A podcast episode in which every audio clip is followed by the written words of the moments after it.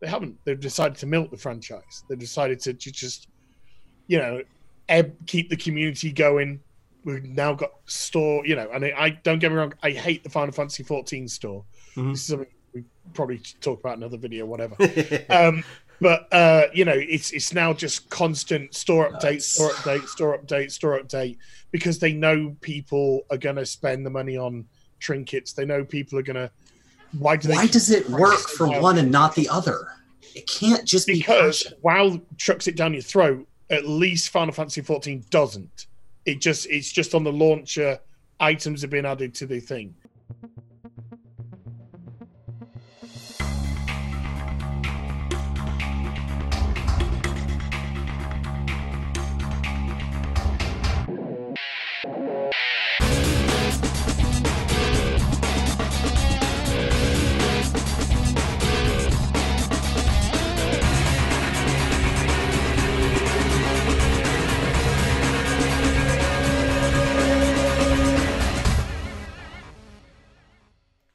Welcome, everybody, to the Casually Hardcore Podcast, episode thirty-nine, making our way towards the mystical fifty, uh, fiftieth episode. Joining us again is Az from Heel versus Babyface. We're going to be talking. We're probably going to be gushing. I'm very curious as to Az's thoughts on WoW Classic. It came out. It's almost been out for a month. I'm still getting queue times. I don't know if I'll, about everybody else here uh, watching the podcast live or in chat. But, guys, if you don't know about the Casually Hardcore Podcast, we are on all platforms where podcasts can be found. Uh, Spotify, iTunes, Google Play, the cloud, uh, up above Az's head, right? I didn't know what he was doing, but now I understand. Uh, so uh, we're uh, please go and check that out. Hopefully you enjoy. If you uh, listen on any of those platforms, be sure to leave us a review. It really helps us out. But Az, dude, what is your hot take from WoW Classic? Originally, you were thinking maybe you wouldn't check it out, but... Obviously, the three of us are all playing it, and I have nothing but positive things to say about it. As shows you. Well, there was the um, the the only thing that was the the, the only thing which was kind of making me be a bit eh, was Blizzard. Uh, I always had a, the fascination with with uh, WoW Classic, but obviously with what had happened with Blizzard over the last couple of years, mm. uh, it's kind of like turning just me off the company. Never mind, but I always wanted, you know, Classic to come back, and I always wanted to to play Classic. And then when it got nearer the time, obviously you started to feel the hype building and building, and you wanted to become part of it. And I had no idea it would explode the way it did. I thought it was going to be good. I thought it was going to be the number one stream game on Twitch, but I would have put it in the realms of maybe four hundred, four hundred fifty thousand people watching. So to get one point two million people on the launch day was insane. I think it's second only to a Fortnite stream, uh, and and that's it. So that was absolutely outstanding. And I I streamed that day as well, and there were a couple of thousand in with me, and everyone, like everybody, was just so positive and upbeat, and I I couldn't even recall during this probably the week long period anything negative, anything detracting whatsoever. Everyone was just so excited to have it back. Everyone was so excited to be playing it. And I think what was most interesting is that most people were actually preferring this play style than the current version. Um, and yeah, I, I've personally been just in love, in love with it. So uh, one of the things, and just as a part of the business for the podcast, uh, one of the things that's been really cool and helped us out is we actually have a partnership with Shadow P C. It's a cloud gaming P C. I'm playing Classic on the cloud. And one of the things that really helped me out is the fact that, oh, if I'm not home, I can connect to my P C and say log in and just be in that five hour queue. So by the time I'd get home from a meeting or whatever, Chris was out about for some sales stuff for his for his business. And he's like, well, all right, log in from here and just wait in queue. So by the time I got back.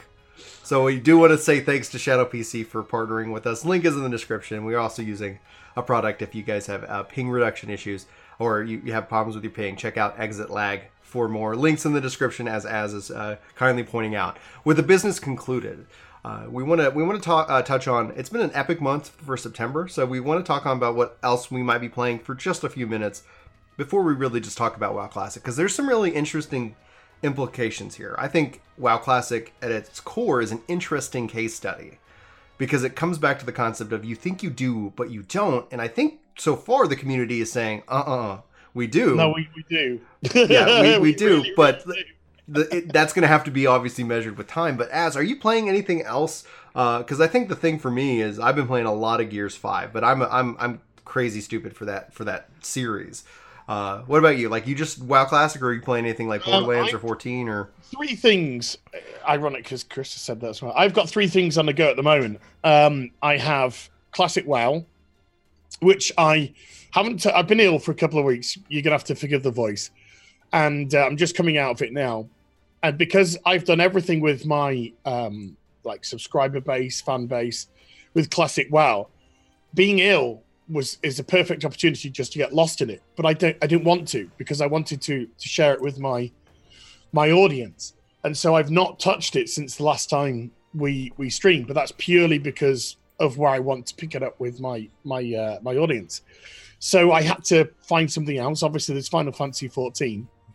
But uh, I've been hitting a lot of Destiny two um, in the last in the last couple of weeks. I've been hammering some Destiny two, and I've I'm in love with this game right now. Yeah, it's uh, it's inc- it feels like a a, a game. It, fu- it feels like a fully realized game. Mm-hmm. Um, one of my friends uh, persuaded me to, to pick up Forsaken, and I was I was a bit uh, kind of you know nervy about it after the launch. Rightfully of so. Yeah, Just yeah, yeah. Qualify and the that, first yeah. two expansions, you know, it was like oh we, we we're still on the same Destiny one track here. This is not good. And uh, so I was like, no, fool me once, shame on me. Fool me twice, shame on you. you know, shame on you. Fool me twice, shame on me. So it's like, it, this is my fault now that I that I'm playing it. So I'm not. I'm gonna I'm gonna leave it alone. Mm. And um, I started to hear some some decent things, some decent mumblings and stuff. And so I picked up Forsaken, and I picked up the season pass as well. Uh, because some of it was locked off, which I wasn't too happy about the price around it. But yeah, um, the, everything that's in the game now, this feels like this is what Destiny two should have been when it came out. It, it's it's it's so good. There's there's so many different activities for you to jump into, uh, to to get involved with, searches, things to aim for, things to achieve, jump into. I love Gambit. I'm I'm a huge Gambit Are you fan. A Prime guy, or are you just a normal Gambit guy? Um, I, I kind of prefer the Prime, okay. but I, I'll jump into both. It's so interesting. Into- like, the community is very visibly divided, because it's like, you either like one or the other. Anyway, sorry. Oh, ahead. no, I, th- I like both. I, yeah. I, I got I got the the uh, the Prime uh, being a singular game uh, just makes it a little bit more frenetic. Uh, and just a little bit, you know, you just you kind of feel as if the stakes are slightly raised in that in that one. But I do like the slightly slower pace of the original Gambit, because you got two rounds. If you lose a round, you're still in it. And there's been plenty of Gambit matches. Uh, thank you, Hound. You're beautiful as well. um, there's been plenty of matches where we've lost the first round, won the second round, and then, you know, maybe lost the third, maybe won the third. But there's been, and it's, you know, it's like really weird, because like, I could leave a Gambit match lose after losing two one and be like, God, that was close. That was good. Yeah. You know, not be like, you know, it's just like, oh, get, you know, we'll get him next time. We'll get you next time, mate. Um, and then I've been loving the, um, uh, what's it called? The, uh, the, like the treasure, the treasure thing. Uh, I forget what, Menagerie. Yeah. Uh, going through the Menagerie. I've been, I've been thoroughly enjoying the Menagerie stuff. Um, jumping in with people about that. Do you play on P C or do you play on console for uh, Destiny? I'm on P S four, okay. But I do have it on P C. Oh, we all got it for free, didn't we? We all yeah. got it for free. um, but I, I, but I think now you can cross save. Huge, huge addition. And honestly, like going from like even an Xbox One X, and then going over to P C, it is just mind blowing. The performance and menus and how everything. It's like people were like, "Oh, you're playing it." Like, man, the load times on this game are long. Switch over to P C. It's like, this is the premiere experience. This is yeah, the premiere yeah, yeah. version of Destiny. But I, I was just kind of curious. I'd like to try it on P C.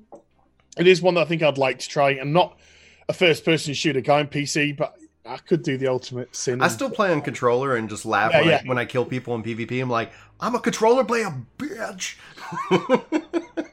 But I don't know if you saw a few days ago, I posted a, a little snippet. I was in Gambit, and um, I went through the portal, and I just took all the whole team out in, yeah. in with six seconds still left. Nice. So that's what four players in twenty-four seconds, took them all out. First time, only time I'd ever done that. Just it's always, the, the it's always good when you get those moments. Adrenaline surge on there. So, yeah, Destiny two's been taking a, a, a lot of my time up, and I've been, you know, I've been, I'm I'm I'm really hopeful for Shadow Keep, and I'm I'm really because it kind of does have um, sort of reflections of The Taken King, and The Taken King was mm-hmm. the the premiere uh, part of of the original Destiny, if you ask me, and uh, and I think. I think Bungie handled the, the break from Activision really well. And recently they, they came out and they said, hey, you know, we've got nothing against Activision. We just had a different direction. We both had different directions where we wanted to go. Yeah. But that in itself said everything. Because it, it said Activision wanted to go this way, but we want to go that way. And I think Bungie do certainly appear to be more customer-focused, player-focused. What do you like? Let's give you what you like. And um, yeah, it's right now Destiny two is one of the best games out there, I think. Chris, now one of the things that Chris has told me um, a lot in private is that the development of WoW Classic, kind of bringing this back kind of full circle, is that WoW Classic recruited people, paid them less because they couldn't, the budget was less for it. And people, because of the passion that they had for the classic game, Uh, accepted that. They're like, I, I'll come at this, you know, and so they took pay cuts to come work on Classic. And I think that's something that shows in what you're referring to when we're seeing the future of Destiny, kind of that separation, but also with WoW Classic that we're seeing it. Chris, like you've been playing Classic, you've been playing fourteen prior to the show. Why don't you update everybody on what you've got and you're playing, and then we're going to dive into the just the, the meat of what Classic means for the future of games. Yeah, yeah. So what Brian's talking about is is that I've I've met with, so I'm part of a, an online community um, that has a lot of game devs in it. And uh, I mean, game devs in general take pay cuts. That's not unique to WoW Classic, um, especially when you talk about skill sets that are directly applicable, things like network engineers, systems engineers, things like that, where they could literally pick up their toolbox and go to a non-gaming industry tomorrow. Um, they take huge pay cuts, but I do know some that moved from one sector, one portion of gaming over to Blizzard specifically to work on WoW Classic, and that that did entail a pay cut for them because Blizzard just was like, hey, we don't think this thing's going to be that successful. We can only throw so much money at it, uh, which, you know, hopefully they were like, all right, all right, but my pay cut, if you guys do well, you you got to owe me that back. So hopefully they, they get something for all this success, but um, not privy to that that conversation. So that aside, um, WoW Classic is an interesting thing to balance with fourteen. So we just came out of the live letter, and I'm spending almost all of my time on WoW Classic and fourteen, and my break game, my game, my palate cleanser, has been Halo five, which has been out forever, uh, and, and is still just holding up wonderfully. Like, Call of Duty, get your act together. Learn from Halo five. Uh, like, way to go. Way to deliver a game that I can still log on. I mean, how old is Halo five now? It's uh, it's actually the longest running gap between a Halo game, so it's at five years. And um, five years, yeah, it's forever. And, well, and that's where oh. I'm so happy Infinity is actually launching on the next Xbox from just a like a base technical spec thing. Just like, don't even bother last last year Xbox it's One. Good. Say goodbye. It's Look, still outside of the campaign. Let's just separate like what they did in the campaign. It's a game that we never touch, and then the, the PvP is great. So, um, so I spent all my time in, in Classic and in fourteen, and or, it's interesting going back and forth because they're going two totally different directions, and I'm enjoying the ride on both. Um, and I think that that's uh, that says a lot for like Yoshi P and his team, where they've kind of discovered their identity and they said, we don't need to play catch up with anybody else. We're just going to stick to what works for us, um, because it would be really easy to see like the gap between these is huge. And so I, I'd be interested in kind of getting y'all's thoughts on this. Mm-hmm. Classic seems to lean into this, like, I logged in yesterday, and in the process of trying to complete one quest, the respawn was so heavy that I played for over an hour, I leveled an entire time, and I only completed one quest and one hand-in. So I played for an hour, and I completed one quest, and I was in the direction with an item already in my inventory that I also turned in. That's all I achieved. Meanwhile, in fourteen, we just got our live letter this week. And so I just think this is interesting for like what's working for WoW Classic. And they are simplifying crafting. They're simplifying desynth. They've already simplified tanks. They're like, they're going the total other direction. Like they're, they're making the game more accessible. The word accessible was used in so many of the features. So many of the features was, how do we get more players involved in this feature? Um, and so playing both of those, it's just this really stark contrast. And I, I don't know what you guys think of that. Like, one game is so inaccessible. Like, I walked back to my body three times because something spawned on me while I was eating and drinking. You die. And and then the other game, like, is is making things easier than ever before. I, I want to know your thoughts, Az. That, that we're going to toss you to that, that question first.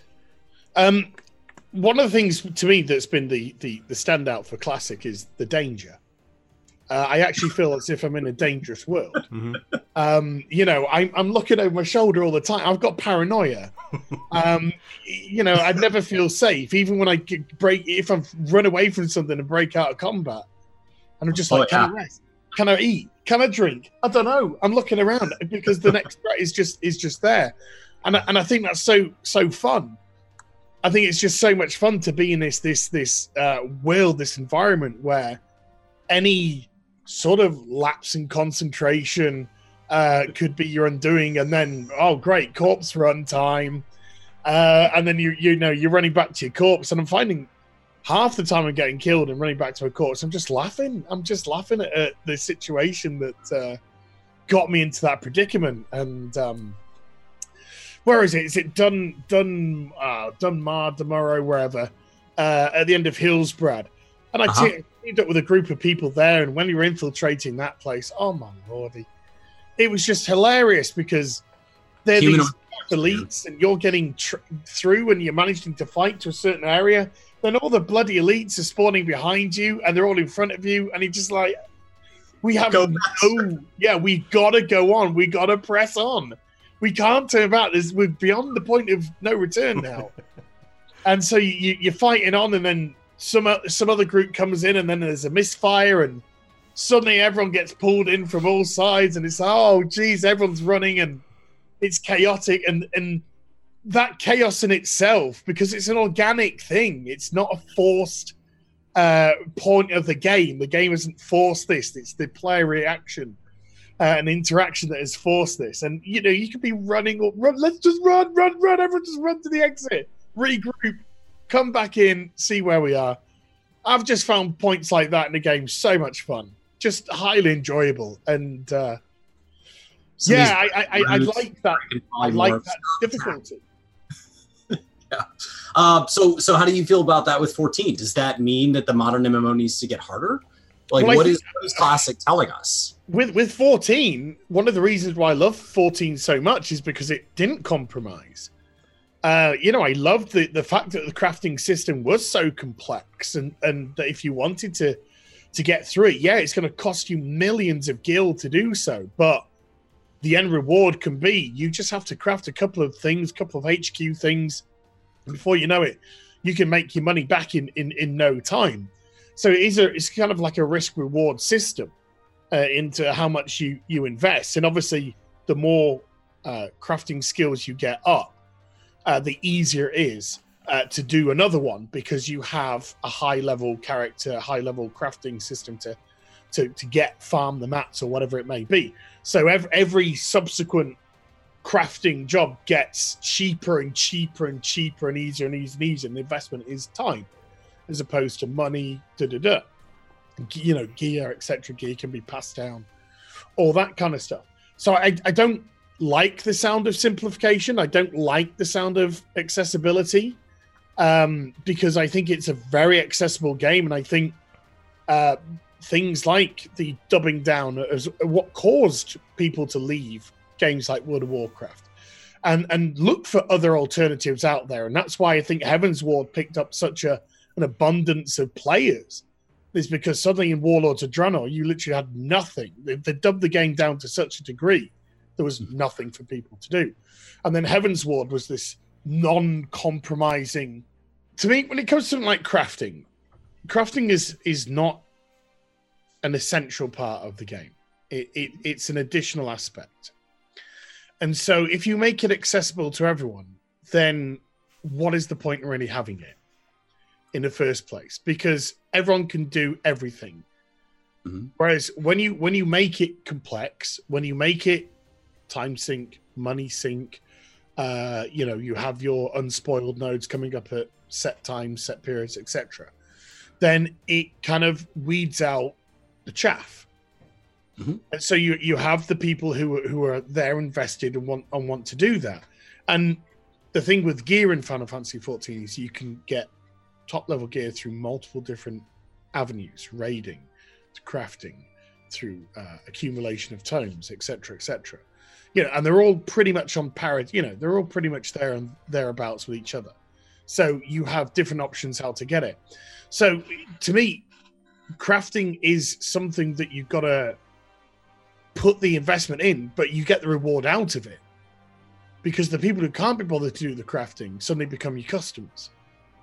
And they're the people who are just like, well, I can't be bothered to crafting. I'm going to use my money to buy this and buy that. Uh, and, th- and that's how you start to make your money back and start to make the investment worthwhile in, in, in the crafting. Um, World of Warcraft, the crafting in Classic feels currently useful, mm-hmm. because you are getting those extra buffs on your character. You are getting that nicer gear that you can actually get the upgrade for. So it's all feeling useful. Whereas on, on live, it, it's like... Eh. You know, there doesn't feel at any point to it whatsoever, because it's so accessible, it's so easy for everyone to do, that you can smash out your levels to get it to top, uh, and you can pretty much get, especially now with the the Junkatron, whatever it is, uh-huh. you can just keep on accumulating materials. That you've got this constant surplus of materials. I, I think everyone's got a gazillion surplus materials in current version of the game. There's just not using. There's just no need, no necessity for them. And there's just no necessity for the crafting. So when you make it too accessible, then everyone can do it. Everyone looks at it as a compulsory task because it's so accessible, so easy to do. And it loses its prominence and it loses its um, relevance. And it kind of crashes everything in terms of like market, you know, why, why, who really goes to the marketplace to buy gear now? Yeah, you do. Like, there's in fourteen, there is this kind of time frame when that becomes relevant, right? Like with five point two, there'll be new crafting gear so that everybody, the hard-end raiders, can go purchase it. And then eventually, from a price perspective, it's a little bit more as catch-up gear. Like, okay, you can go catch up by doing these things, or you can just drop in gil. Now, I want to put a, co- a concept here in uh, just kind of setting, um, at least my expectation is that I stepped into WoW Classic with Chris. I haven't had as much time to play as I'd, I'd like. That's the fact of being an adult. But honestly, I'm very happy by that fact. The fact that WoW is unapologetically not accessible. WoW Classic in that case, right? Mm-hmm. It doesn't have to be a game for me, and that's the way I look at it. But when I step into it, I have no nostalgia. I'm not a WoW Classic player. I didn't play in vanilla. I touched it a little bit during the Burning Crusade, uh, casually, very casually. Hit level thirty or forty, kind of year around. It's just... barely touched it.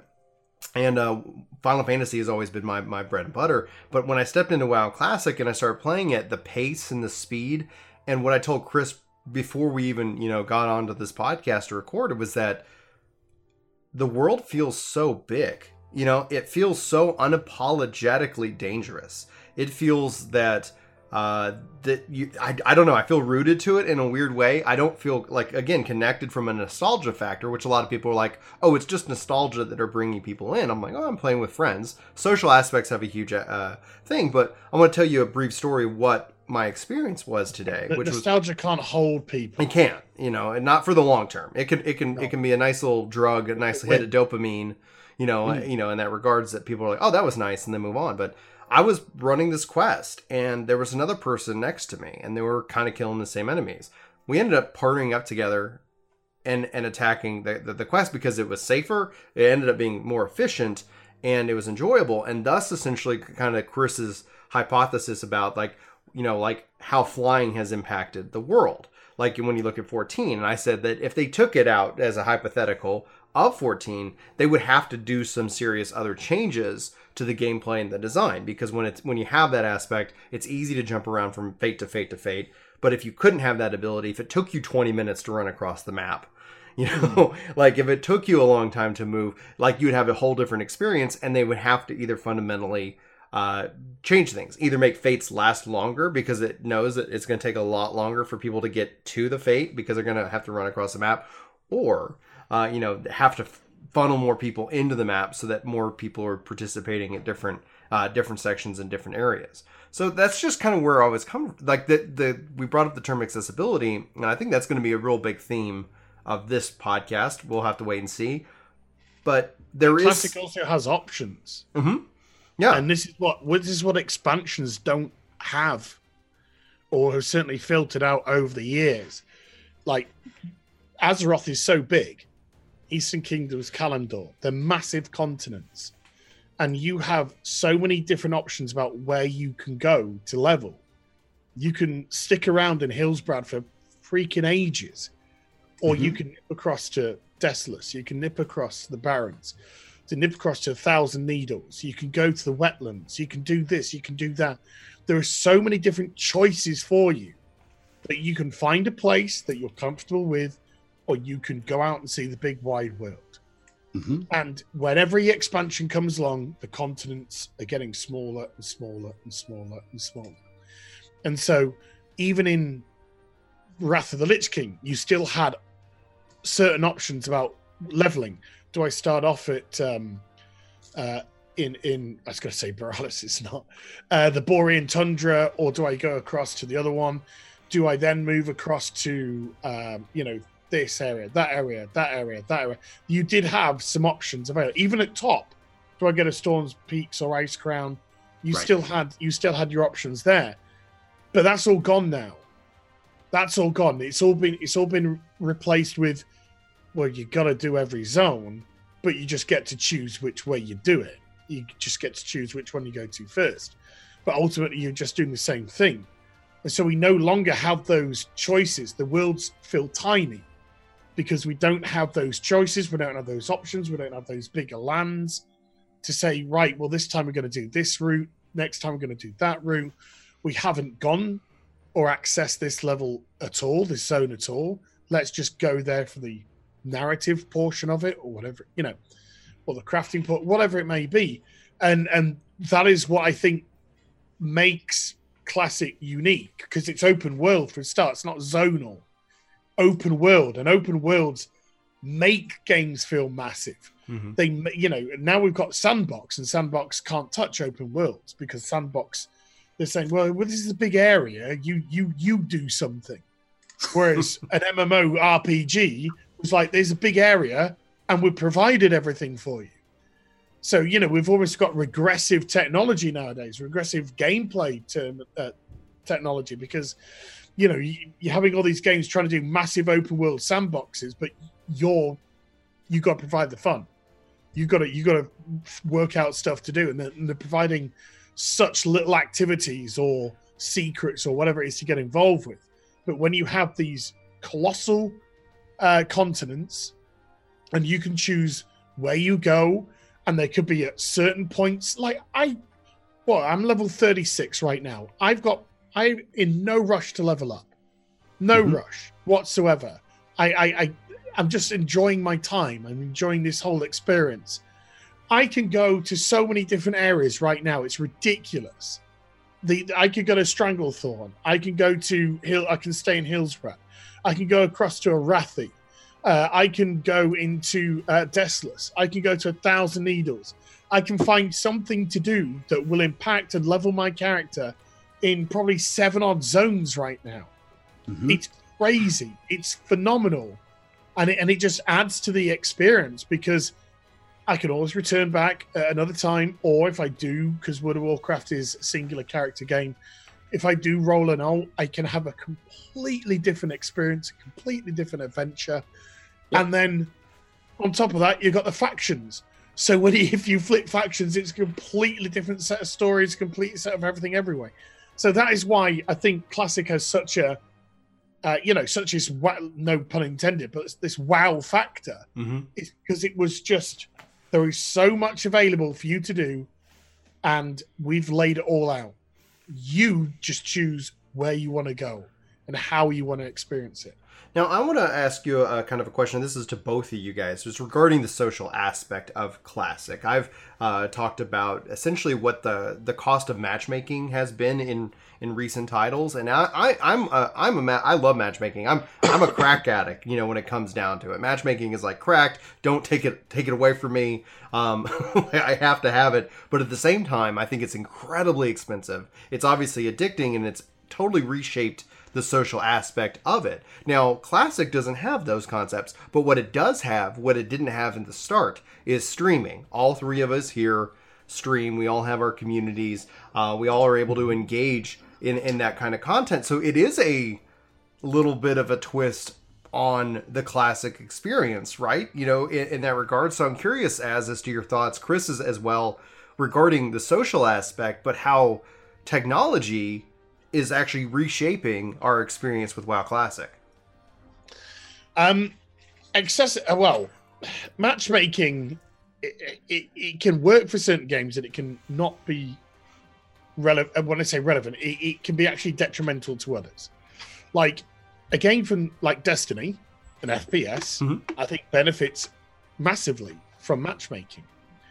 Uh, it gets everyone in a shooter into the same environment quickly. Uh, so if you have tougher end content, you can get straight onto it.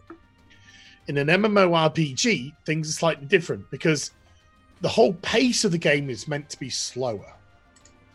You know, every expansion lasts approximately two years of your life. And everyone is rushing to put in catch-up mechanics, catch-up mechanics. Why? You have two years. To, to, to experience everything. And so in like your current version of the game, if you have like matchmaking, you start to peel away in an M M O the social fabric of a game. Because the more accessible it is, you just get people together quickly. They do the event quickly because everything's made quick. So you can get in, out, put the kettle on, and it's that word accessibility again. We want to make this dungeon accessible. Instead of this dungeon being a thirty-minute dungeon like it used to be, it's now going to be a ten-minute dungeon. So people can get in, out, and you and you peel away and you lose the social fabric of the game. People stop talking to each other. You mentioned yourself, Chris, and I, I smiled mm-hmm. when you said it because it, it happens organically. When you're in an area and you're killing mobs, and then mm-hmm. you see somebody else and they're killing mobs, and you're in the same faction, and then suddenly you organic, it's like magnets coming together. You just you get closer and closer, and then you're just like, "Hey, buddy. Should we uh, should we uh, team up together?" Because again, and it's when he said safety in numbers, which I thought was great, because you're now stronger. You're now leveled up. You've leveled. To, you've grouped together. You've got stronger. There's going to be some social interaction between you because you've organically communicated with each other. Mm-hmm. Hi, do you want to group up? Do you want to help doing this? How many more do you need? I've got these. Uh, you know, so there's just organic conversations which start to develop, and who knows. You could get along and you could start having fun with each other and you could start building a friendship with each other, and then they get added to the friends list, and then it's a person for the future. And and and you could meet up in another zone, or you could talk to them in a week down the line, or you could see them, uh, you know, uh, about two, three weeks, two or three months down the line. How are you getting on? How are you doing it? Blah, blah, whatever it may be. Come join our guild. Come in our guild. We'll, we'll give you help. So you start to have these more organic relationships together. Matchmaking, when it gets too simplified, like you get into a group finder today on an M M O, there's there's no conversation, right? There's no true trunk conversation going on. How fast uh, can we get this done? Yeah, how fast can, can we snap through this people? Let's snap through this people. That isn't a social game. That isn't a fun activity to do. You know, if you yeah, want to why have, have chat in the first place. Well, yeah, exactly, but if you if you want, because it's obviously it's for the for the people who do want to. But mm-hmm. if you want to turn an MMORPG, a, a game which is meant to bring people together into a solo experience, why not create just a single player R P G? I think that's what a lot of people are craving, right? Because when you look yeah, at this is this is why though, because they're making mm-hmm. M M Os homogenized to. There's no point in an M M O. For all these, for, for so many of these games, there's no point in WoW, World of Warcraft right now, today, current version. No, fu- you're good. Nearly, nearly, nearly Frenched, nearly Frenched. There is no freaking point in it being an MMORPG, because you barely, unless you are top end raiding or, or doing like a, a your Mythic Plus, you don't have to talk to a soul. You don't have to have any social interaction. You don't have to be in a guild. You don't have to do anything of that level. Everything that you need to do, you can queue up at a touch of the button. I can queue up for a raid. I can queue up for a dungeon. I, you know, I can I can just um, take a get on the mountain, fly to this point. I can fly to that point. You don't have to talk to anyone. You don't have to have any social interaction with it. The only thing is there are other people around you. Whoop-de-doo. You could just change those all out for N P Cs. It wouldn't make any difference. With uh, with fourteen, the classic example, because fourteen, as a, as it relates to classic, especially Shadowbringers, they attempted to try to uh, address some of those classic ideas uh, in different ways. Uh, Eureka is a good example of that. For me, Eureka was more of the uncanny valley. Like I was like, it's almost ready. It's almost there. And ideally, I'm really excited to see what they do for the next relic as it relates to that, because they have they had that social aspect. One of the things a lot of people really enjoyed about it was you would zone in, and then everybody was yelling and chatting, and we were all teaming up and trying to figure things out. And it, and that's what a lot, a lot of people said, man, it reminds me of the good old days of the M M O where people actually talked. So right? Yeah. And I, I I loved the relic from the um from Stormblood. Mm-hmm.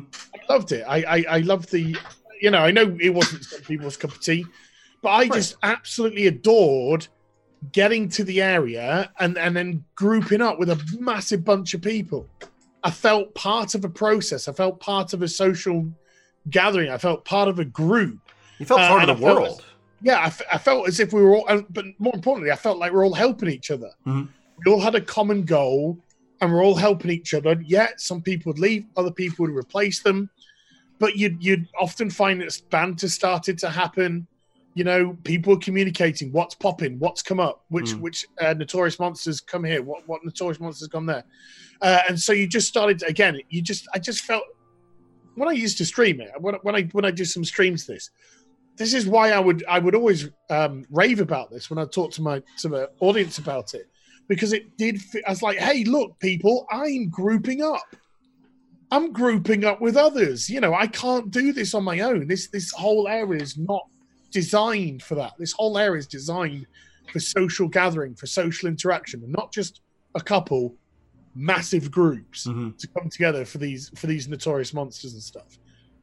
Now, there's a cost of player agency, right? So what mm-hmm. we're talking about is that desi- that ability of a player to create their own experience, That's that ability to, yeah. to influence their experience, which is something that happens in WoW. It's not a class that created it. It's not a quest that created it.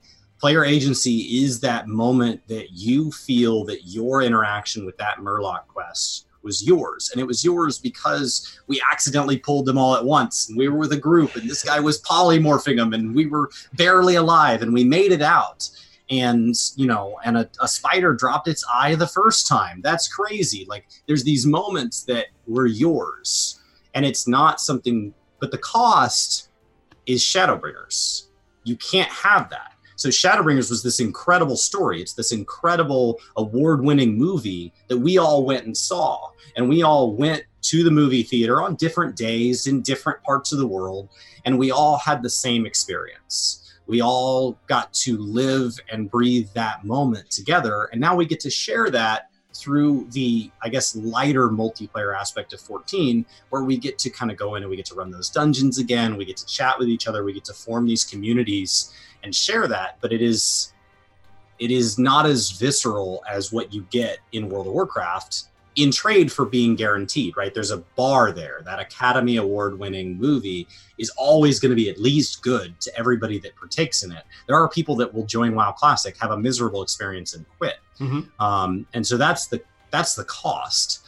Uh, so like it's, I love both of these games, but I think they're doing something very distinctly different.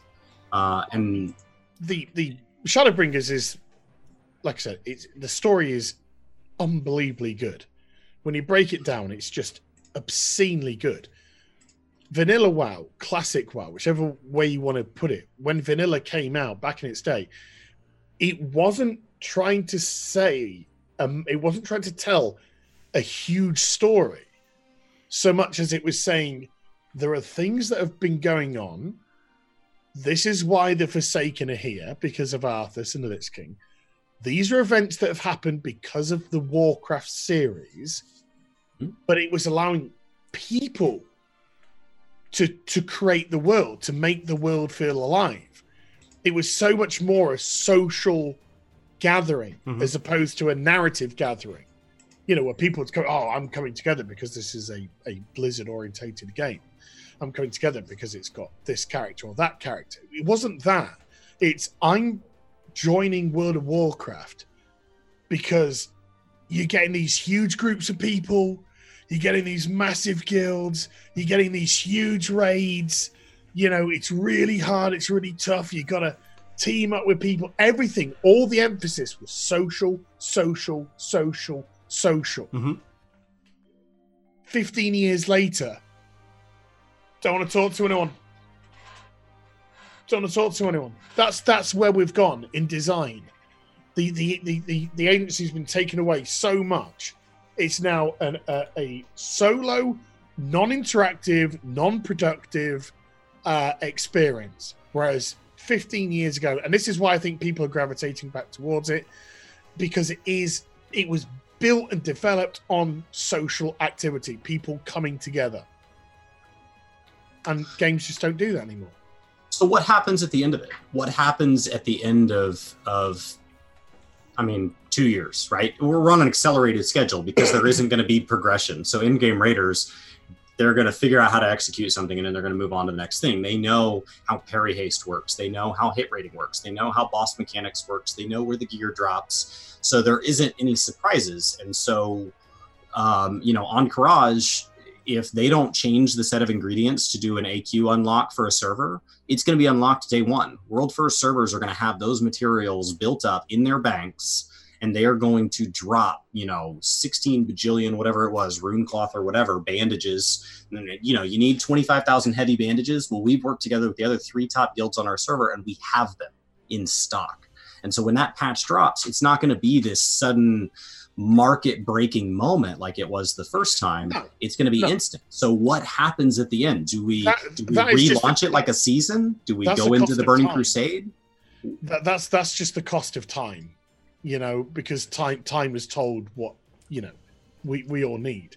Uh, I think ultimately, when it comes to, to Classic, people are looking to, to get together for the raid experiences.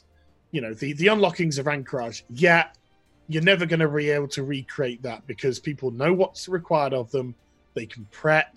They can, you know, all this stuff. They can be ready. That's an that's an unfortunate uh, casualty of this. But the actual Anchorage experience itself, the actual Anchorage raid, holy cow! I'm gonna have probably hours of fun just watching videos, possibly on stream, of C'Thun wipes. Have you run it for transmog? Have you gone back and run that in Raytail solo? Yeah, yeah, yeah, yeah, yeah. I've got all this stuff. So because those forty-man raids were meant to be forty people, those mm. hallways are enormous. Yeah. Like when you're in there alone, yeah. like it's it's huge because every poll was this whole mechanically, and there was all of this stuff happening. But like when you're in there by yourself, just one-shotting everything, you're like, what is all this space for? But just imagine that you're going to have thirty-nine you had mounts going through you had, going through Anchorage. It's going to be bonkers. Specific dungeon mounts designed to be used inside of Anchorage because the, the, the zone was just that big. I mean, if you die on C'Thun, like... Scorpion Lord. Some of those walkbacks are long. Don't die. Um, oh, I know, and then, I know. Uh, and then the bonus boss, which can only have damage done by, like, uh, there's only a certain type of damage that can do to it. So when you go to run it for transmog, or it's an item that frees it up, I don't remember, but there's... There are multiple creatures out there. I, I was fighting a creature the other day, and I was I was casting Immolate on it, and it was coming up immune. So we've been so talking... So we've been talking a lot about, obviously, WoW Classic and fourteen. It's something that we all share and just have a huge passion for. But the other kind of, I guess, uh, elephant in the room is still retail. It's B F A. Mm-hmm. It's nine point oh. It's the, the rumors or the confirmed rumors of the level squish. It's the the aspect in which that Uh, it's a game in which that I think people are legitimately frustrated with it, and they've been for a while. What I've always kind of said was that the the exodus that happened with B F A didn't surprise me. The writing was always on the wall. What it was was the I think the kind of the glass shattering moment a lot of people had, where they're like, I'm actually not having fun. All the data that they are like, oh, people are having fun because blah blah blah. Eventually, it's like the the sunk in cost was just too much, and all of a sudden there became a real viable competitor, at least in their minds, especially as Shadowbringers was was ramping up, to say like, hey, there's this other thing, this is other place that people who have uh had that that transition over to. But what can B F A learn from WoW Classic? I think fourteen can also learn something from it, and if it's successful, because one of the questions we have is how long do we think it can hold up. My hope is for a long time. My hope is that my personal hope is that it sets up a whole nother timeline in how M M Os and what people find and they enjoy, and how it's how they're developed going forward, for the as long as there's a market to support it.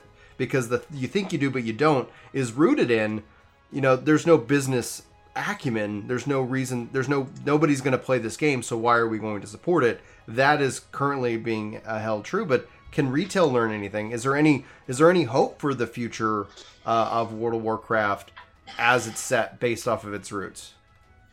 Well, I mean, eight point two was a huge step in the right direction. Like you can't, you can't, if you, I think eight point two was a better patch than eight point one. Um, I think that there's still a long way to go. Like you can't, you can't undo five years in one patch, but I think eight point two was better than eight point oh. Um, I, they've got systems that are, people are engaging with. I think the problem is that you you have to appeal to a broader sense than just like, I like it and there are other people who don't. You have mm-hmm. to be able to appeal to everybody the way WoW Classic did. And so there, there's still people that don't like eight point two. Um, and that's a problem, is how do you appeal broad scale?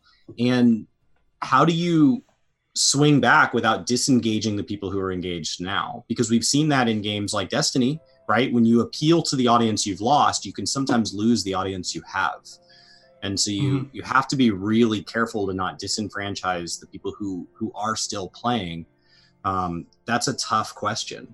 I, I don't think nine point oh is doomed out of the gate. I mean, they can do something good. They just have to show us. Do you, Dragon, do you feel differently as? Uh, I, I'm I'm not a fan of eight point two. I think it's dull as dishwater. Um, it, it doesn't offer anything different. Yeah, it, it wraps a couple of things up in a, in a different uh, skin, but this is WoW's problem for years, is it, it's n- not offering anything different. I don't think, without trying to be pessimistic, it's not an, an attempt to be pessimistic. I don't. You have the person who said, "I think you, you think you do, but you don't." The, is the president of the company now. He's the guy running the show. Or he's at least the puppet master for Activision, and he's having his strings pulled, which is a different story for a different time. But this is the person who has gone to Star Wars Galaxies and, and said, hey, Jedi's for everyone, and, and ruined that. And then he's come over to uh, World of Warcraft, and he's gone, uh, you want... Because the whole you think you do, but you don't. He's What he's saying is, you want our design of the game, not the old version of the game. That's that's intrinsically what he's saying. Mm-hmm. No, you want the current version. You don't want the way it used to be. And he's wrong. And he's been proven wrong. And I guarantee you, retail WoW will not change a jot, because what they'll say is, you want that style of play, you've got WoW Classic. Mm-hmm. Maybe WoW Classic, they'll do classic Burning Crusade servers, two, three years down the line, where you'll have the option to transfer your character from the classic server to the new Burning Crusade server, and you, so you can continue from there or maintain the classic. They they might do something like that. But if you want that type of gameplay, you want that style of game, there it is for you. Current World of Warcraft is for everyone. It's the big smiley Ronald McDonald. Right, but what if uh, current War- Warcraft represents five percent of the uh, the WoW population? What if it represents two, kill it? one percent? Like, what if it's essentially, they're like, well, obviously we were wrong. Like, I don't know what that percentage number looks like, but at some point when the numbers come back and if they're just pissing money down the toilet uh, because they're continuing to invest in retail, but everybody's spending their time in Classic. Like I'm, they, they, I'm they subbed, but I am, I have not, I'm not installing retail. I have no intention to play retail. I don't think these people can do it.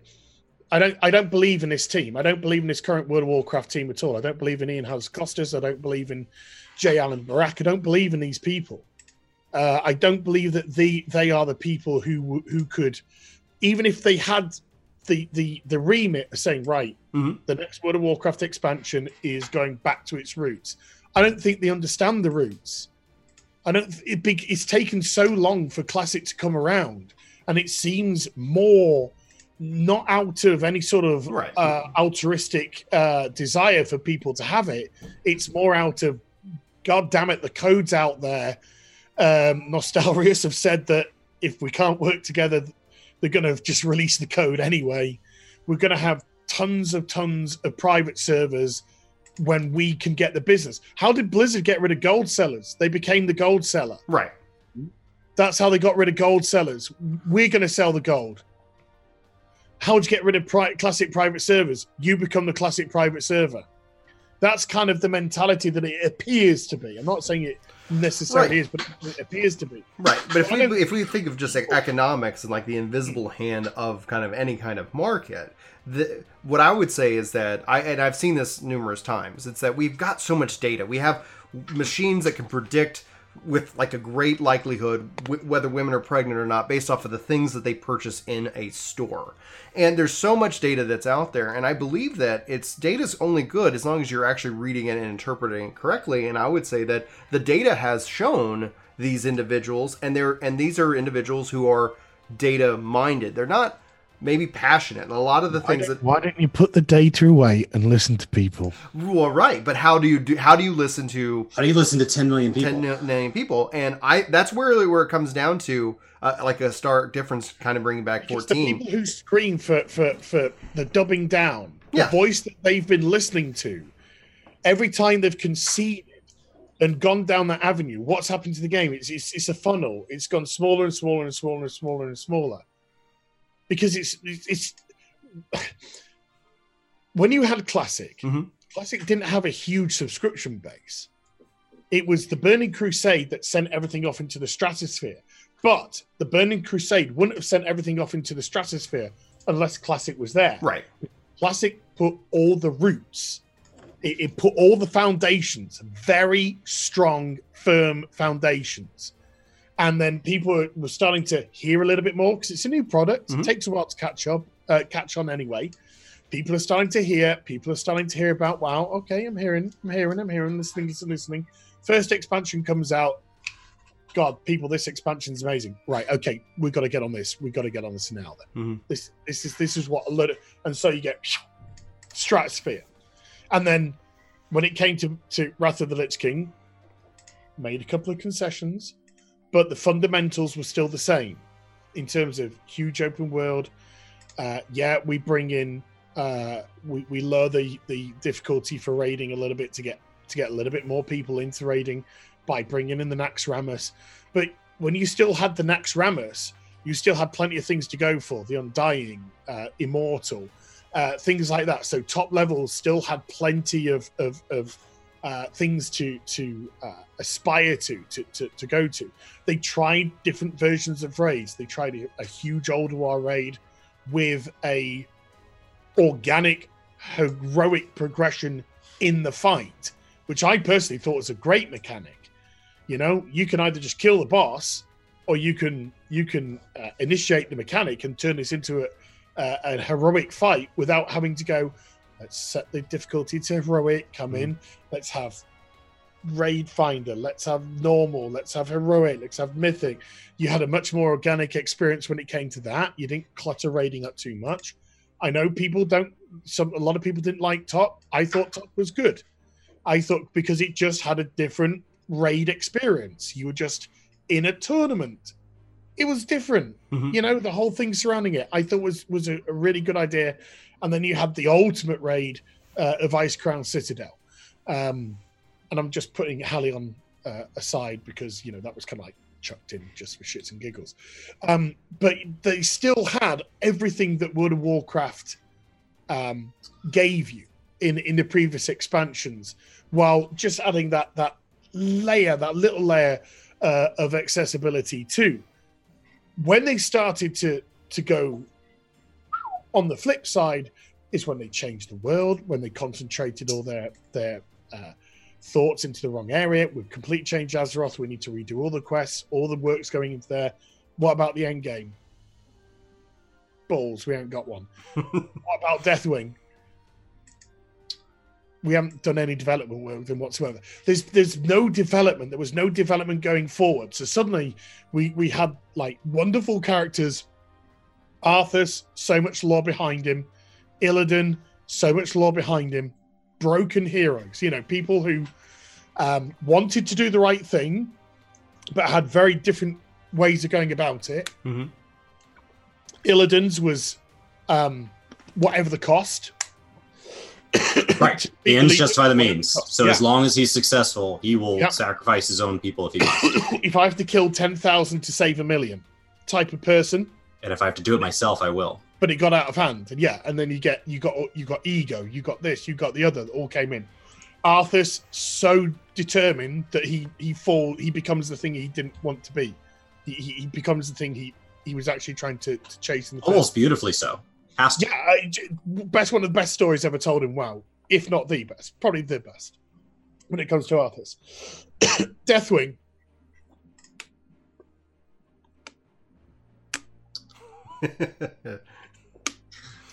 Yeah, I mean, Arush. As somebody who's who doesn't just play for for lore, um, I enjoyed Cataclysm, uh, I, especially looking back at the sheer amount of dev time they spent. I mean, fourteen will need a Cataclysm expansion yeah. at some point. There was a huge amount of of back end that was corrected with Cataclysm. There was a huge amount of going back and rebuilding zones that graphically were just a tax on the system, going back and reworking, doing the rework of the equivalent of A R R quests. I mean, Cataclysm was their chance to go back and redo all that. Heavensward, I mean, uh, uh, fourteen's going on it right now. So if the back half of Shadowbringers feels light, just know that they are compressing all of A R R with their dev resources right now. That takes a, an amount of effort. That takes time. Um, New Game Plus is a tax on the system, and whether or not the system can bear it, we have yet to see. It could be an incredible expansion all the way through, in which case, why did Cataclysm suck? Uh, but honestly, like I thought Cataclysm, they were really clever in the way that they masked it. They put in things like the Battle Pet system. They put in um, the Fire Lamps, so you had this slow unlock where you felt like a little piece of that A Q kind of uh, you know, you're attuning to this quest by showing up and telling this story with your daily efforts. Um, that was just a really clever, slow release Advil. That's all it was. It was just like, well, we can't have people getting to the end of Firelands too quickly, so we'll just gate them by, oh, you haven't done thirty sets of dailies? Well, then you don't have it. So, like, I think Cataclysm was really clever. Um, I think where they started to get off was when they started to compromise with what the community complained about. So you had people saying, well, now I can't catch up because everything's time release. And Pandaria, like when they started to do things like lift daily caps, that's when the game started to feel but overwhelming you also to me. Lost your choice. Because up until then, top level uh, leveling had always been choice. Mm-hmm. Throughout Burning Crusade, throughout Classic, throughout Wrath of the Lich King. Plenty sure. of choices. Cataclysm. You got to go from that zone to that zone to that zone to that zone. The only choice that you had was Bashir or Hygel, and that was it. You had your base level start. Otherwise, you're just being funneled in the same direction. Not many choices. When you got to top level, barely anything, because all the focus had been on the rebuild of the world. So yeah, you have this awesome rebuilt world in terms of, you know, you couldn't fly before. Now you can see things from a different perspective. Now you can see fly over Anchorage. Now you got these other zones, Old Doom, suddenly you can see Old Doom.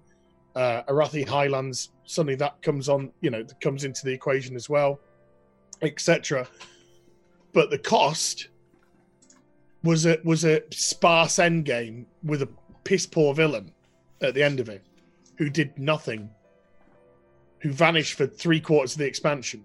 Now I want to I want to bring it kind of back to kind of a, a final thought regarding a lot of this, because we could, I mean, I, literally we probably could just dedicate a whole podcast as a, a podcast itself to the study of like the big M M Os out there in this regard, and I'd love to have Az back because I love his perspective. But there's a few things that I think hit on, because there, I would say, and correct me if I'm wrong, there's a right level of accessibility, but it seems like it went too far.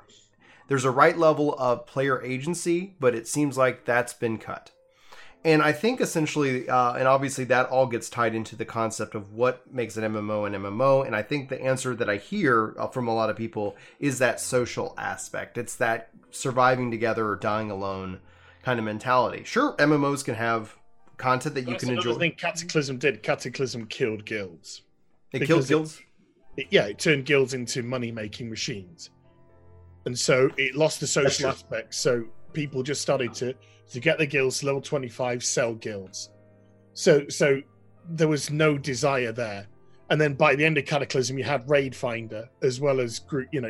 Is that when that was introduced was in Cataclysm, yeah, Raid Finder? Yeah, Raid Finder Raid Finder was a, a huge blow. Hmm. It's interesting to see Final Fantasy having so much success with the exact same footsteps that we attribute to the death of WoW. Um, Raid Finder locking us into a single story, a single way to progress. Alliance um, raids still feel as if it requires coordination. Raid Finder doesn't. Asking players to spend their time between patches on side content that doesn't really matter. Um, limited uh, sets of difficulties uh, that only ramp up so high so often. I mean, these are all things that are attributed to WoW. One of the only things that fourteen is not doing that has that has been on the list of things that killed WoW is randomized loot.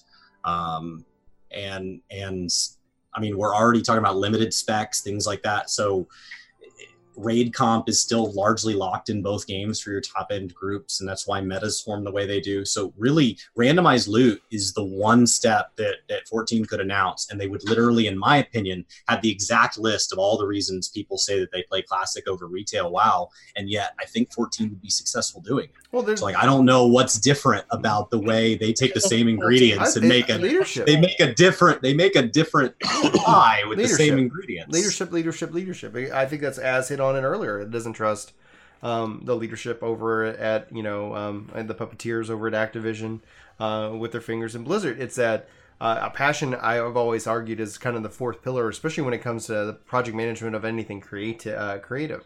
But fourteen is also it's it's interesting because it has its own set of challenges uh due to its nature and how it, how it's developed. Like, I'm really curious to see what Yoshi P and the team would build or could build if they actually had ample time, ample planning, ample opportunity. And and we believe that that's actually going on behind the scenes right now, with some time as a, probably a mid twenty, you know, twenty-something, twenty twenty-five uh, release, if it is kind of that M M O. Like, what would they build? But I don't know. Like, that's... I, I'm interested because that, I don't want... Well, go ahead.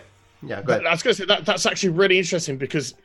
We've seen with Final Fantasy eleven, they understood it came to it. Uh, it was coming to an organic end, mm-hmm. and so they needed to work on another future M M O. Which mm-hmm. when did eleven come out? Two thousand one.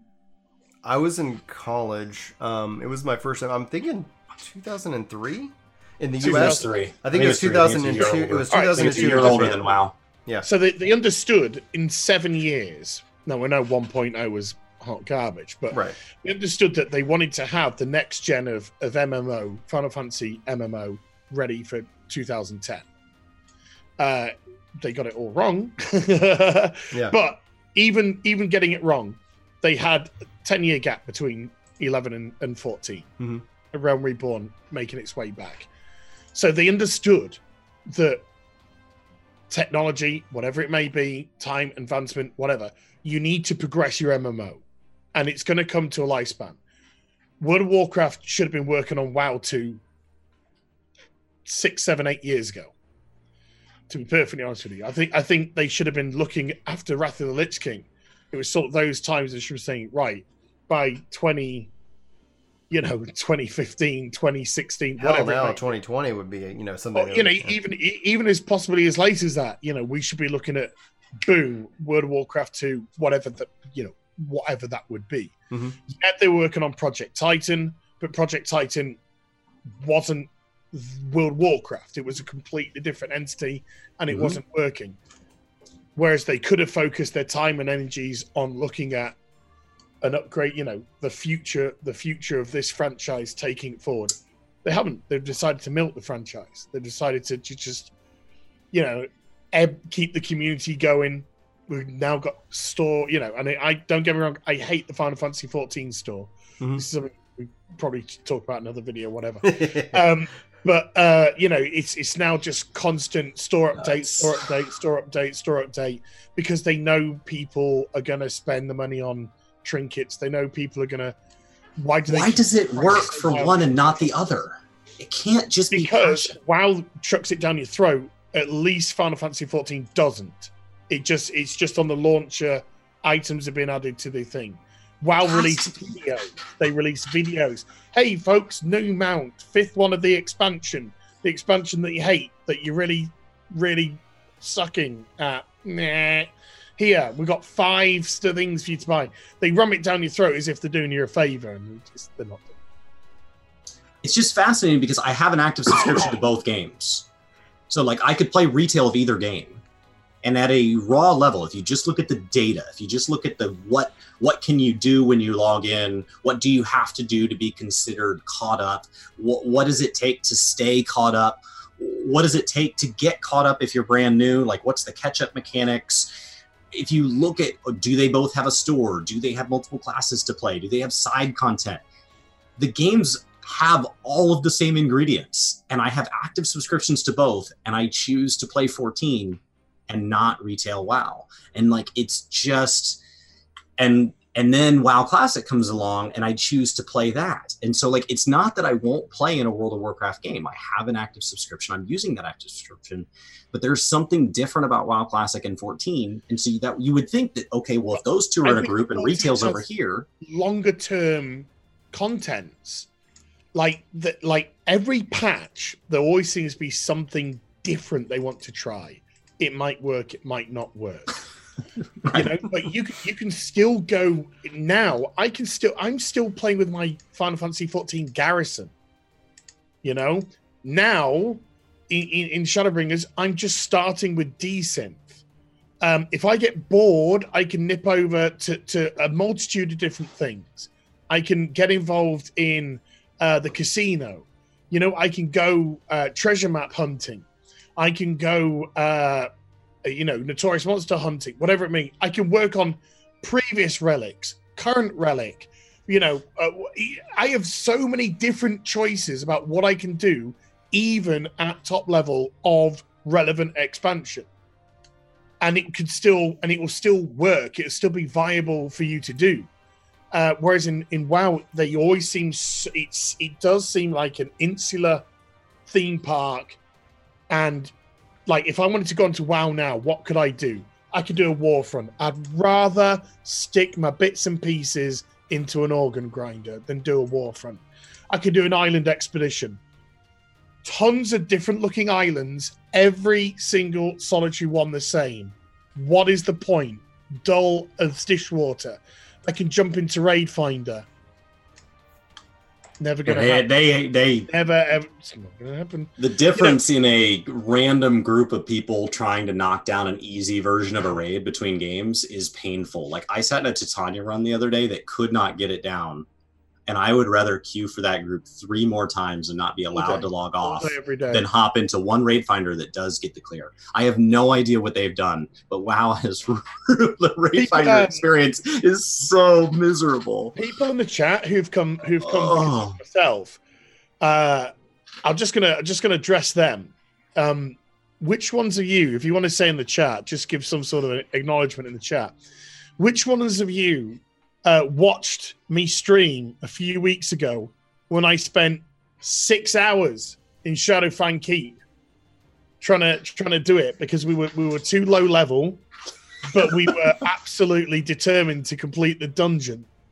Uh, and I think it took us five five maybe a little bit less, maybe five hours to complete Shadowfang Keep, and it was one of the most fun experiences I've had in so long. My first R F C run was an hour and a half. And I know Ragefire Chasm. That's the lowest level dungeon in the game. But we know these areas as well. We've been there. We've done them. We've done them multiple times. We've done them until the cows come home. But being able to do it in a specific manner, mm-hmm. being able to do it in, in a way where it, it actually felt, number one, tough, because it was tough. Uh, number two, that we can get resources from this place. We can get cloth. We can get um, whatever it is. Because one thing about Classic, which is... And I think this goes very much under the radar, but hits a massive note, is your character, your man management, woman management, woman management uh, on your character uh, is immense. And you don't have that in current game. You're jumping from one fight, one fight, one fight, one fight. You're never sitting down. You're never doing anything. Whereas in, in the current version of like Classic, for example, you're drinking a potion during a fight. You're you're bandaging yourself up. You're having a, a in terms of me as a warlock, I'm I'm, I'm getting a health stone down me as well because I'm, I'm I'm fortunate to to do that. Uh, you know, I'm having to bandage my wounds. I'm eating. I'm drinking. Uh, the fifteen minute cooldowns on those, timers on those, whatever. You know, there's so much more to my character. It feels like I'm in fights when I come out of it because I'm like, oh, I need a heal. I need a bandage. I need to sit. We need to rest. Everyone okay? We need to regroup. And you have value. I'm excited yeah, to party with a warlock because you give me a health stone. I'm excited to party actually, with a mage because I get free water. Like, uh, yeah, yeah. Party with a druid, yeah, I get Mark of the Wild. Like, it, or me hel- handing out health stones. You know, create health stone, hand out health stone. I'm having to get soul shards, so I'm having yeah. to be. I'm. I'm. Aw- I have to be aware of what resources uh, I have, what regents I have. Um. So there's there's so much like attachment to that character, and now it's just like don't need soul stones, don't need potions, don't need food, don't need don't need anything, unless I'm doing top top top top top top top top top top top end raiding. Don't need any of that. The garbage, useless, irrelevant. So when you're having to chug a potion, when you're realizing that you're getting hit and you're taking substantial damage, when you're realizing when you're casting and your mana bar is going down, it's going down, it's going down. When you realize that you, okay, I've got to switch to wand. I've got to switch to wand. I've got to get some regen going here. It, to me, it's just such a more pleasurable experience because I'm actually having to have a, a thought-provoking uh, like decision-making processes on my character. I have to think about what to do with my character. It doesn't feel as if it's a sprite on a screen being Jesus of Nazareth. Never having to have a problem, never getting damaged, never getting hurt. It's just the, the Wunderkinder. No, I, I feel like a pleb. I feel useless. I feel vulnerable. I feel like a naked newborn child. I died to the and, same bear more than once yesterday. It's great. I didn't need to kill it. It was just in the way. Yeah, yeah, it was there. It was there. I was body pulling it, trying to kill a humanoid next to it, and the same bear got me in the back twice in one play session. I was backing up past a tree to heal, and I hear that, Rrr! And I was like, no, not again, not the same bear. Yogi, Yogi. For... Gotta go. Hey, Yogi, boo-boo, let's Yogi. go. Oh. So oh I think there's, there's, yeah. there's, there's, there's very different attitudes to character as well. You feel more invested in the character because it you feel as if you're having to look after it. It's something to be looked after. It's not, you know, it's not just a cruise missile smashing through everything. So, As, where can people find you? What are you got uh, working on? Like, honestly, we're gotta, we absolutely gotta get you back, just because there is so much to unpack here, and you're always just a like just a fun guy to talk to. Uh, especially YouTube dot com slash Heel versus Babyface uh, at uh, Heel versus Babyface on Twitter, and uh, I got a plug. Um, October ne- ne- next month is uh, Breast Cancer Awareness Month, as most of you be aware. Uh, I'm actually uh, releasing a special uh, charity mug, which I've put out on Twitter, which you're going to have a look at, where all profits, every bit of profit, uh, is going towards uh, breast cancer charities. Uh, I will release which one Uh, it won't be Susan Corman. Don't worry, people. Um, it, uh, but I will release which one uh, nearer the time. And uh, so I just want people to be aware of that. Go onto my Twitter, check it out. Um, so yeah, all, all profit will be going to that. So be, I, I've ordered two hundred. I want to sell all two hundred. Uh, probably give a couple away uh, as well as little giveaways and stuff. But um, I want us to make some profit on this. Uh, the price is undetermined at the moment because I want to give it up to you as well. So it's going to be like, this is the minimum for one. Um, but if you want to put more, all the profit, every bit of profit will be going to uh, breast cancer charities. So uh, yeah, so it's one of those times of the year where I'm actually going to do some shilling. Uh, so yeah, check out my Twitter, check out the mug. It's already up there for you to have a look at. It's going to be released October. And if we go, I'd, I'd love to order more throughout October if possible, but two hundred to start with, two hundred on order to start. That's fantastic. That's fantastic. Chris, what are you working on? Where can people find us? Uh, well, uh, last week we had Skill Up on, so we were talking about game reviews and, and his experience with fourteen, because he came in to try fourteen out, but unlike most reviewers, Skill Up um, seems to have an unlimited amount of time to put in. Everybody else seems to have, like, bills they have to pay, and so the review has to come out by a certain date, and Skill Up dumped like four hundred hours in and hasn't released the review. So I don't know what kind of business model he's running, but uh, I'm glad it's working for him. It's and working for him. So, yeah. so uh, I'm really looking forward to his review. Will be coming out at the end of the year, and he got to chat about that with us. And then next week is Paris talking about the uh, the future of P C gaming, Destiny, uh, and and all of that. And uh, I, depending on when that's filmed, I may or may not be here. So I'm about to go out of town, and I'm excited because I'm going to try Shadow X P C from outside of the United States and see if, hopefully, I'm even going to try to fire up a random stream and maybe run like an Eden raid or something like that and see if we can do that. Uh, I've been leveling. Right? yeah, yeah, going to Scotland.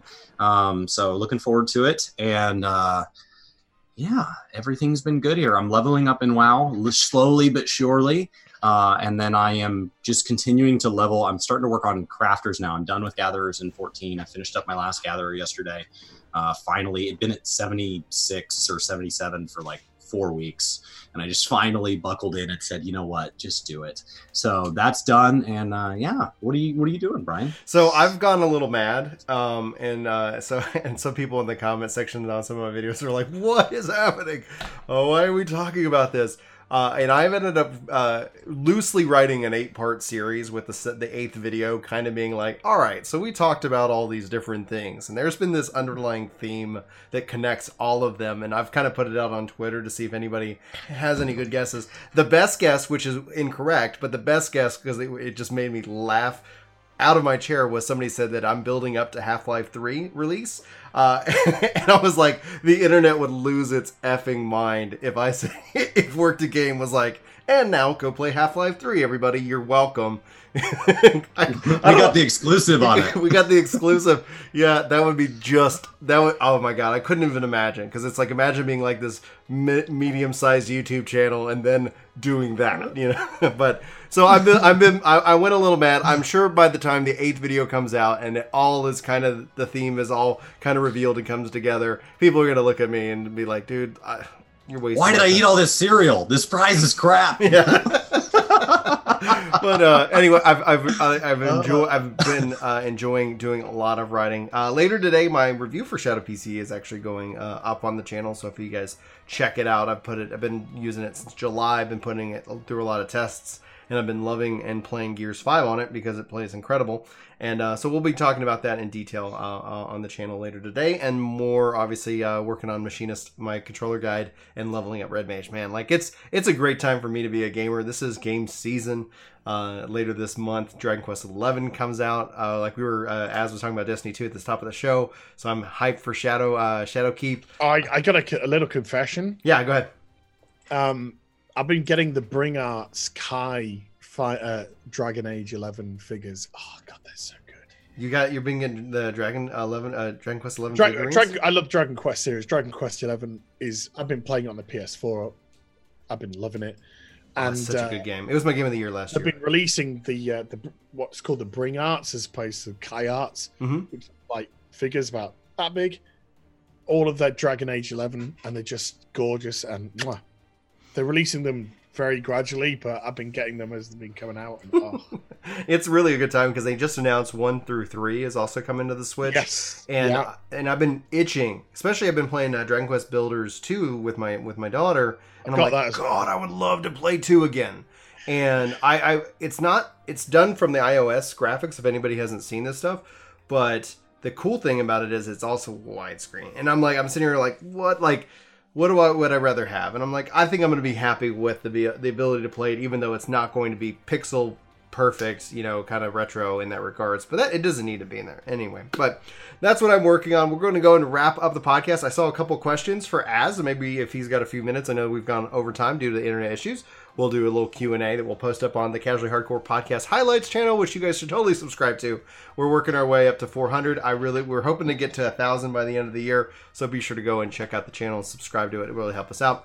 But anyway, for Work to Game, my name's Brian. My name's Chris. My name's Az. And he's a pro. Thank you so much for watching this podcast. We will see you next time.